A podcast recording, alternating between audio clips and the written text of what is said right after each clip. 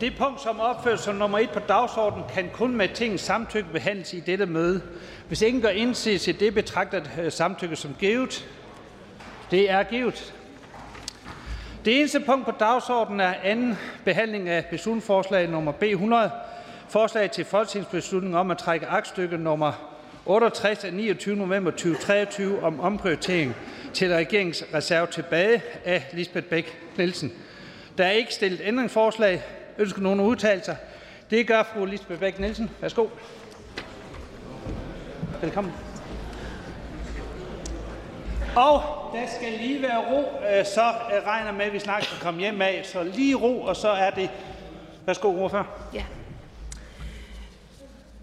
Udenfor, der er det et rigtig dårligt vejr. Det er trist og gråt og vådt, og det er lidt ligesom stemningen herinde, hvor at vi skal gå på juleferie med den konklusion, at højst sandsynligt et flertal af partierne, de stemmer for at fastholde det, som regeringen har besluttet, nemlig at uforbrugte penge, der skulle være gået til de mest udsatte mennesker i det her land, udsatte børn og unge, at de i stedet for skal gå ind og dække en regning for dækningsafgiften, altså den her skattelettelse til ejendomsselskaber.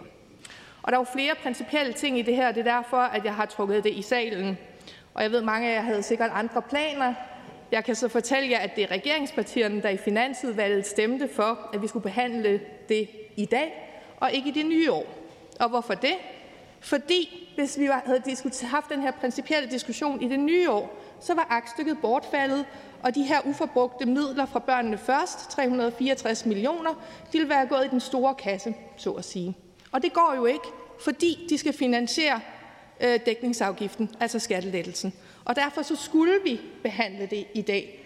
Så hvis I synes, det er træls at være her, så kan I takke regeringspartierne for det. Men de principielle problemer i det her er jo flere.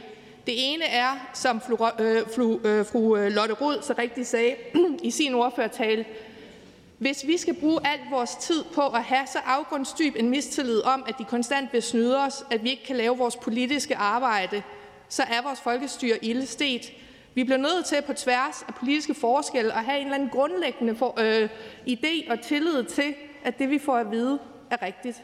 Og det er det ikke i den her sag, fordi faktum er, at hvis pengene fra Børnene Først ikke kommer ind på regeringsreserven, så er der ikke penge derfra til at betale for skattelettelsen. Og hvis man vil nørde det, så kan man læse aktstykke 68 og aktstykke 79. Der kan man følge pengene, som er altid et godt princip i dansk politik.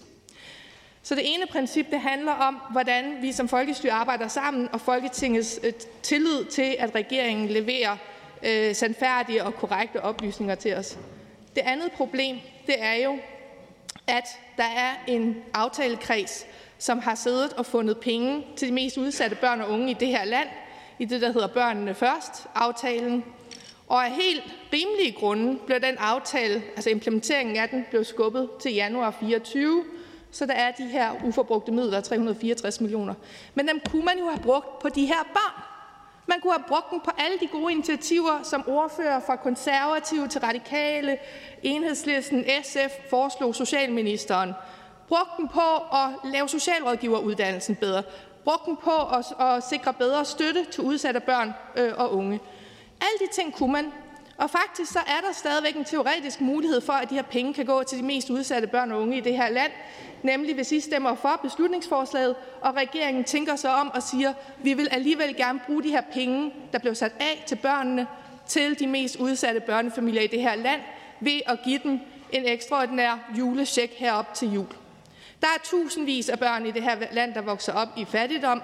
Der er 100.000 børn, som har haft brug for hjælp fra det offentlige, fordi de er udsatte, eller deres familie er udsatte. Og der er tusindvis af børn, som er anbragt uden for hjemmet.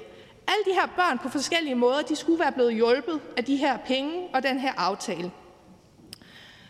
Man kan stadigvæk nå at sige, vi ved, at der er rigtig, rigtig mange familier derude, der faktisk ikke ser frem med den samme glæde til juleaften, som vi gør, fordi den bliver rigtig hård på forskellige måder, af økonomiske grunde, eller fordi man er anbragt, eller man har sygdom i familien, eller andre problemer. Og dem kunne vi have givet en hjælpende hånd.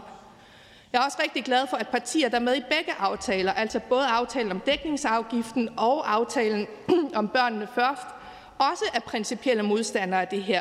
hvor for eksempel fru Lotte Rød fra Radikale jo sagde, vi har da aldrig sagt ja til at finansiere den her skattelettelse med penge, der skulle være gået til udsatte børn. Og det her er ikke et småbeløb. Det er i runde tal det samme beløb, som vi har brugt på at finansiere det midlertidige forhøjede børnetilskud igennem et helt år. Så det er ikke småpenge. Det vil gøre en forskel derude. Jeg vil gerne sige tusind tak til alle de partier, som af principielle grunde synes, at det her er så forkert, og specielt fordi regeringen ikke engang vil stå ved det, at de støtter det her beslutningsforslag. Jeg ved, at vi er politisk uenige om mange ting, men jeg er glad for, at der er så mange, der kan stå sammen omkring det principielle i den her sag. Tak. Vi siger tak til ordføreren. Der er ingen bemærkninger. Jeg vil høre, om der er flere, der ønsker at udtale sig. Da det ikke er tilfældet, så går vi til afstemning. Der stemmes om forslagets endelige vedtagelse. Afstemningen starter.